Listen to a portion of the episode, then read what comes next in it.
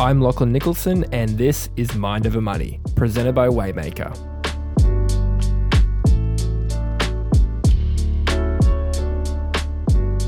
G'day, Archie. G'day, Lachlan. Today is Q&A day where we answer your money questions uh, to the best that we can, being a podcast. Okay, so Archie, let's jump into it. Yeah, sounds great. Okay, first question is What is the fastest way to grow my income? This is an anonymous question. I would say that'd be winning the lottery, Archie. yeah. Actually, I, I, I read I read this in a book recently where this young guy he actually looked up where where it was that he could earn the most money in his early twenties, and guess where he found out it was? It was in Western Australia. Hey, there we go. So so he was he was coming from America to Western Australia. He was getting paid a huge amount of money, um, but he specifically went after it, like looked at where to get that job, how to get that job, and in the end, he never did it because he realized it was going to destroy his lifestyle and you know his family, and yeah, it wasn't actually what he wanted. yeah, sleeping on an oil rig would be too much fun. Unless you really like those kind of projects, you find them interesting. Yeah, Yeah. yeah, But coming back to that question, what is the fastest way to grow your income? Well, right now we've got low unemployment and there's a lot of competition for jobs. So, I guess one way is to switch your jobs. If you're in a job that is highly competitive, you could change companies, uh, you could Mm. even transition to a different industry with relevant skills. But for everyone who doesn't want to quit their job right now um, or simply can't change their job, I think the better question here is not actually what is the fastest way to grow our income. The better question is what is the best way to grow grow our income over the long time. And over the long term, that's actually investing. And no matter Hmm. what job you have right now, you can actually take a little bit of money and invest it over the long term and generate a lot of money Yeah. through investing and generate money that will will actually outlast even when you stop working. Yeah. And that's something that we can all do. And so I, I Mm. think that's actually the better question is is not looking for that that quick fix of the pay rise now, but what can we actually do with the income that we have, Yeah. no matter what job we're in, and what can we do with that income over time to get the biggest results? yeah. Well, I'd, I'd agree with that absolutely. Uh, when you when you see how well people are off when they've stayed in a stable job, stable home, and kept investing, they're just killing it uh, compared Yeah. to people who are just focused on income. Uh, because that income will stop one day, and then what have you got? And, Mm, yeah. and that's often that's often where we get you know get caught out is that we can chase that income, uh, which means we're going to pay a hell of a lot of tax as well, which is another question further down. Uh, you know, so it, it may not actually achieve what you want to achieve. So you've got to have a good look at that. Okay, second question, and this is on the same topic of career and investing. Troy asks, What are some easy habits and ways for new starters in the workforce? He's thinking about apprentices and trainees here to start investing. Yeah, this is great question. Thanks, Troy. Uh, love your thinking. So I'd always say the first thing to look at here would be looking at putting money into super, because one you can use the super saver scheme to actually draw money back out to use as a house deposit. So that's extra money that you put into super. And then two, if you don't need that money down the track, you've set your super up for a massive win and and you've actually Yeah. secured your retirement income just by doing that alone. Mm. And just just to give you an idea of that is that people who pay extra into their super starting early, say say somewhere around the 15 to 20 mark uh, years of age, they get to age 30 and they they could have 200,000 in super, whereas the person who starts at say 25, they they get to 30 and they've only got maybe 20,000 to 50,000 in super. So, so the young person starting early can really get a big head start because they're getting that multiplication effect a lot quicker and a lot earlier. And then down the track, they don't have to put extra into super. That's when they're putting that money into their kids, into their kids' education, uh, into going on holidays. You know, it just frees them up. So uh, the other the other thing here is, you know, don't don't get a car loan. Uh, you know, one of the first things uh, I think uh, a lot of a lot of young people do think about doing is going out and getting a car loan and buying this fantastic car. Uh, but but the thing here is that you could actually start investing to use that investment to pay for cars. And this will put you millions of dollars in front. Again, it will secure your income so Yeah. that you've got more money throughout the rest of your life. And especially down the track when you're having kids or family or you know holidays or want to cut back on your work, uh, you're going to have that money there to do that. So, so that's another good way to go. It does surprise me when I see a an apprentice going out and buying a fifty thousand dollar Hilux on a forty thousand dollar income. Yeah. Yeah. And look, for, for young people, the hardest thing for them to comprehend is everything starts small. And so you start with this really small investment and you, you know, you're throwing uh, maybe 50 bucks or 100 bucks a Mm. week into this investment. And, and you look at it at the end of the year and you go, oh, this isn't worth anything. And so you go and spend it. But what you got to look at is that's a seed and it's never going to stop growing. Mm. So so whatever you got at you know if it's hundred bucks a week, you got five thousand at the end of the year. That five thousand is going to go on and produce millions of dollars, but you've got to let it stay there. That that's the key to investing. And so you never look at you never look at your seed and go, oh, that's pretty crappy. You look at your seed and you go, wow, you are going to produce so much for me. That's that's the sort of mindset you got to have Mm. because yeah. there's going to be a massive harvest time throughout your life. Love that. Um, Pete asks, other than the help to buy first homeowner scheme, um, I believe that's the equity scheme, which has a very low threshold for income. Uh, are there any other schemes out there for families on higher incomes to help them buy their first home? Yeah, this is a great question. Love this one. So there's two worth mentioning here. So you got the first home guarantee, which allows you to buy a home on uh, as little as five percent deposit, and if you're a, if you're a single single mum or single dad, you can even get by with a two percent deposit. Mm. Yeah, that this puts you in a great position to yeah save some money and get in and actually buy a home, get out of that rent cycle, and get get ahead there. Yeah. Uh, the other scheme, which is really great, is the First Home Super Saver Scheme. And so this allows you to actually, if you're on a higher income, this really allows you to save save a fair bit of money through through the tax system.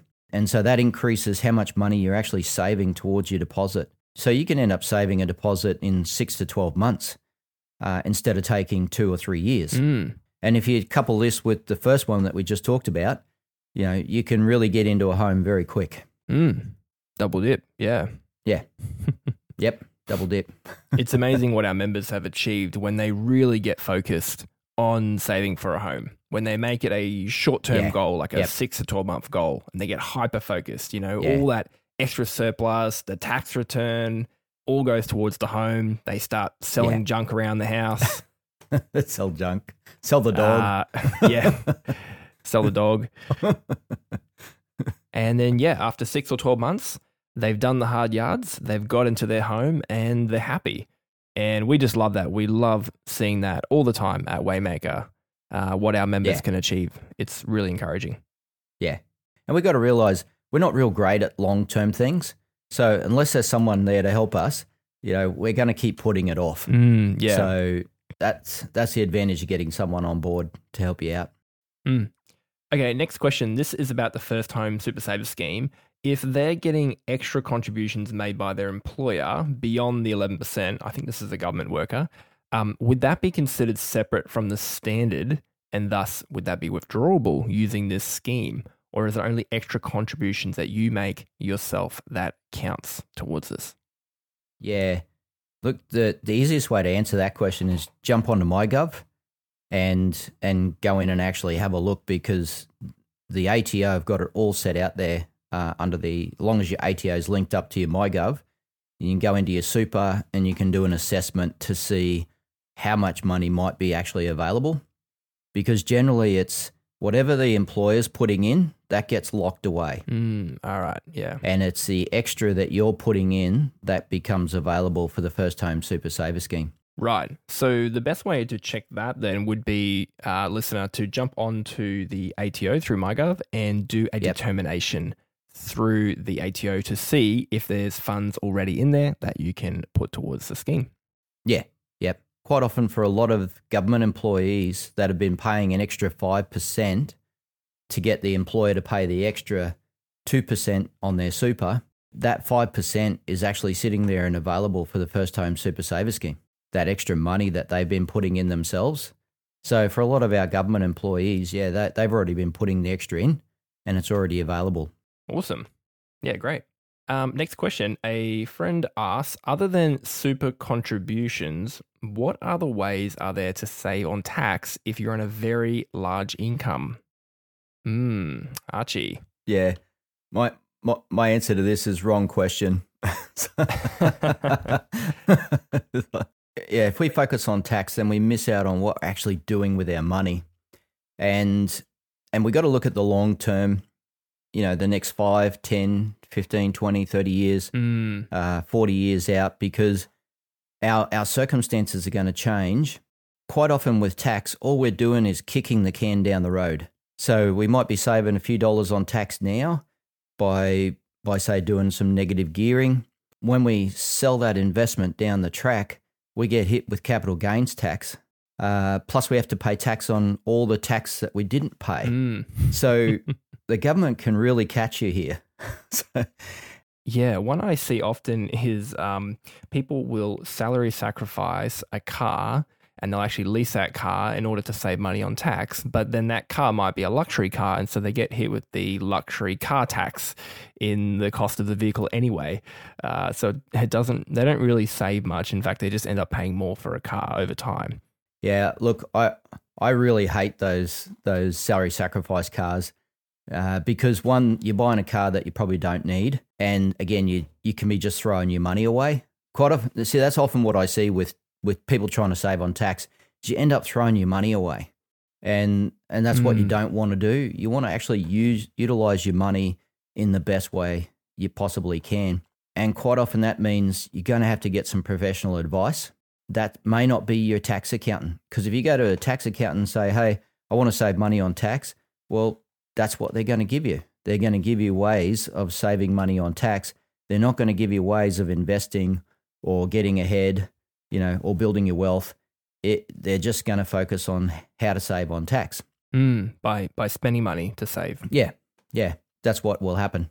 Yeah. So years ago, I had I had someone that you know I was they were saying, "Oh, how can I save some money on tax?" And I was looking at their situation from a financial planning point of view, and in their situation, the best thing they could have done was put money into super, and I, and that's what I recommended to them uh, in an advice document, of course. What they ended up doing was going to their accountant, and the accountant said, "No, no, go buy a car." So they went and bought a car, and five years down the track, they were hundred thousand dollars poorer, and so was their super.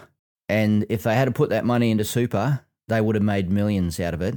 But they got caught with the, oh yeah, do the car. The car's going to save you all this money on tax.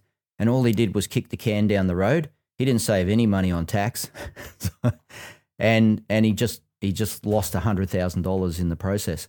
So that's the sort of stuff you want to avoid Mm, is getting yeah, caught up in yeah. these in this thinking in this you know schemes and stuff that are actually just money wasters. and time wasters. And and look, there's there's some limited structures that are available that can really help you save a lot of money on tax. But quite often those structures aren't going to give you those tax savings for another 20 or 30 years. Mm, yeah. So so again, it's always long term. You know, our thinking has to be long term because that's where we're actually going to make the money. Mm, yeah, I agree. Uh, next question. Luke asks uh, Is there a good way to prepare for kids' private education fees? Are there any government incentives? Um, I don't think there are any government incentives right now. I, I think, other than the fact the government does give out a lot of money to private schools to subsidize them. Um, I guess in terms of saving towards education fees, you've got three or four ways. Uh, the first way would be to have a high interest savings account. The second way would be to use a mortgage offset account. And the third kind of way would be an investment account to invest. Um, but there, you know, there's a lot of questions around school uh, and saving for school and where you send your kids to school. So I think it's a great question, a, a question to be having now with um, your partner or spouse to get ready for when school kids go to school in five, six, seven years time. Um, because there are lot, lots and lots of opportunities right now to change your finances and change what you're doing to get ready for that. Um, beyond just saving for school fees. Hey, um, you, you got three ways there. I would have added a fourth way, which was pay off your house. Mm, yeah. Buy a house and pay it off. because you get rid of that you Yeah. get rid of that mortgage and then you got money for your kids' education. Yeah, yeah. know, if, if you leave that mortgage in place uh, for the next 30 years, you know, you're going to struggle with having money for your kids' education. So that's always my recommendation. First up is get the mortgage, get rid of the mortgage, um, and get rid of the rent. so, because between rent and mortgage, mm. that's a mm. huge chunk of money that's going out of your cash flow uh, that could be used for private schooling. Mm. And it could be that you buy where you are now. Um, so you might buy a smaller home uh, because you can afford where you're mm. living currently. And you pay that home off really quickly. And then when it comes time to go to school, you go and rent nearby the school. Yeah. Yeah. So again, you've got to look at this over that longer term period. So we're looking at 5, 10, 15, 20 years. And how are we going to put this thing together? How are we going to manage the cash flow? And it's not something that we can probably answer on a podcast because you've got to look at your cash flow and you've got to look at where you're going to be over those periods of time. And you really got to work that through with your spouse as to what you're going to do to get there. Uh, because you're going to have to make some choices. You know, you're going to have to put money away or you know sacrifice something. So this is what life's all about: is what choices are we going to make yeah. You know, what what things are we going to change to to achieve what we want to achieve? And we've got plenty of plenty of uh, you know research showing that people are very stressed out now because they're not living to their values. Yeah. And yeah. so because they're not working through how they want to do things. And uh, uh, you know, the classic that I've seen in the past was, you know, there was a guy that moved from Sydney with his whole family to Byron Bay and uh, to to send him to a, a, school that they had at Byron Bay, a special school that, that he wanted to send his kids to. But the only way he could afford it was to have a job in Brisbane with a big company. So he had to drive, I think it was two two to three hours a day each way Whoa. to get to Brisbane to work and back home again. Uh, and that's that that's how he did it. oh, that's dangerous. So that was a massive commitment, and I was so I was so worried that he was going to get cleaned up on the road because he was spending so much time on the road. Uh, but again, our truck drivers do spend a lot of time on the road, and uh, they come through okay. So yeah, yeah. Shout out to all our truckies. Mm. Okay, uh, next question.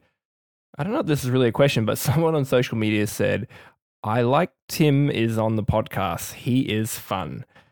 Well, good news because Tim will be on the podcast a lot more. there we yeah, go. I, I, I, love having Tim on the podcast as well. He's good fun. Yeah, me too. I, I think Tim might have submitted this question. good one, Tim. All right, last question. Tom asks, What do you mean when you say helping Australians have finances at work? If you don't know, that's our tagline for Waymaker and this podcast. That is a great question, and I think that's a good one to finish on. Take it away, Archie. okay, so helping Australians have finances at work.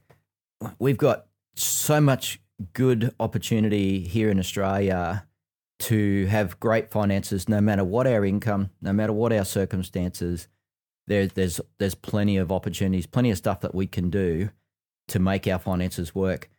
But also, and the reason we say that is because the products that are being produced and put out there, they're not necessarily designed for us to win. Mm. So hmm. most products that are available to people, financial products, are, are there to make a company win. So they're they're there for the bank to win uh, because you know the bank has to win to stay in business. So, so and they're producing products you know that suit what they're doing.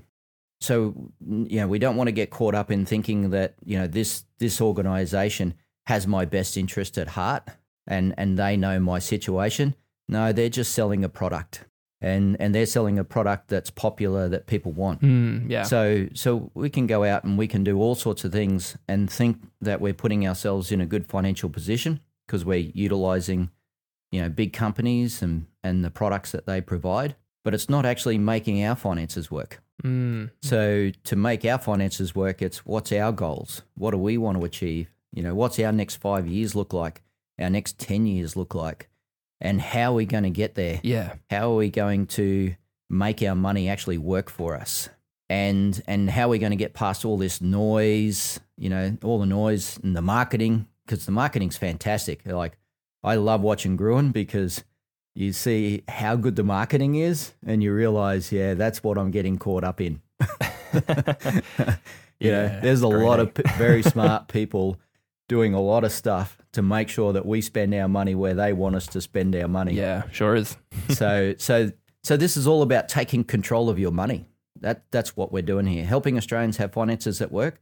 That means taking control of your money and achieving your values, your plan, Mm, uh, yeah. making sure that you and your family know exactly what you're doing and how you're getting there. Yeah. And take the kids on the journey. The kids love this sort of stuff Mm, uh, to know what's happening in the family, what, where where the family's going. They they love it, and you can teach them about money and teach them about you know what what your values are, and and they'll get right into it with you. And sometimes you need that third voice or fourth voice saying, "Hey, what are you doing that for, Dad? What what are you doing that for, Mum?" That's not our value. Ah, kids are great. yeah, they're re- they're very good at that. sure are. Ah, great question, Tom. Well, uh, thanks everyone uh, for sending in your questions, and we really appreciate them. So keep sending them in. We'll do one of these episodes every month or two. Uh, you can use the link in the show notes or email them to us. Thanks everyone for listening to Mind Over Money, the podcast that helps Australians have finances at work. You now know what that means. Share this episode with a friend and give us a rating wherever you're listening. And we hope you guys have a great week. We'll see you again soon. Thanks, Archie, and uh, safe travels tonight to Taipei. Hope you have a great trip. Thanks, mate. Yeah, looking forward to seeing our granddaughter Sophie. So, shout out to Sophie. hey, Sophie. I'm sure she's listening to this in a few years' time. All right, enjoy your time, mate. We'll chat to you when you're back. Okay, everyone, this podcast is for education purposes only. It's not financial advice. So remember, if you'd like to talk to someone about your personal finances, including your home loan, head to waymakerpodcast.com.au to connect with one of our wealth partners. They can help you out. See ya. Thanks, Lachy. Thanks, everyone.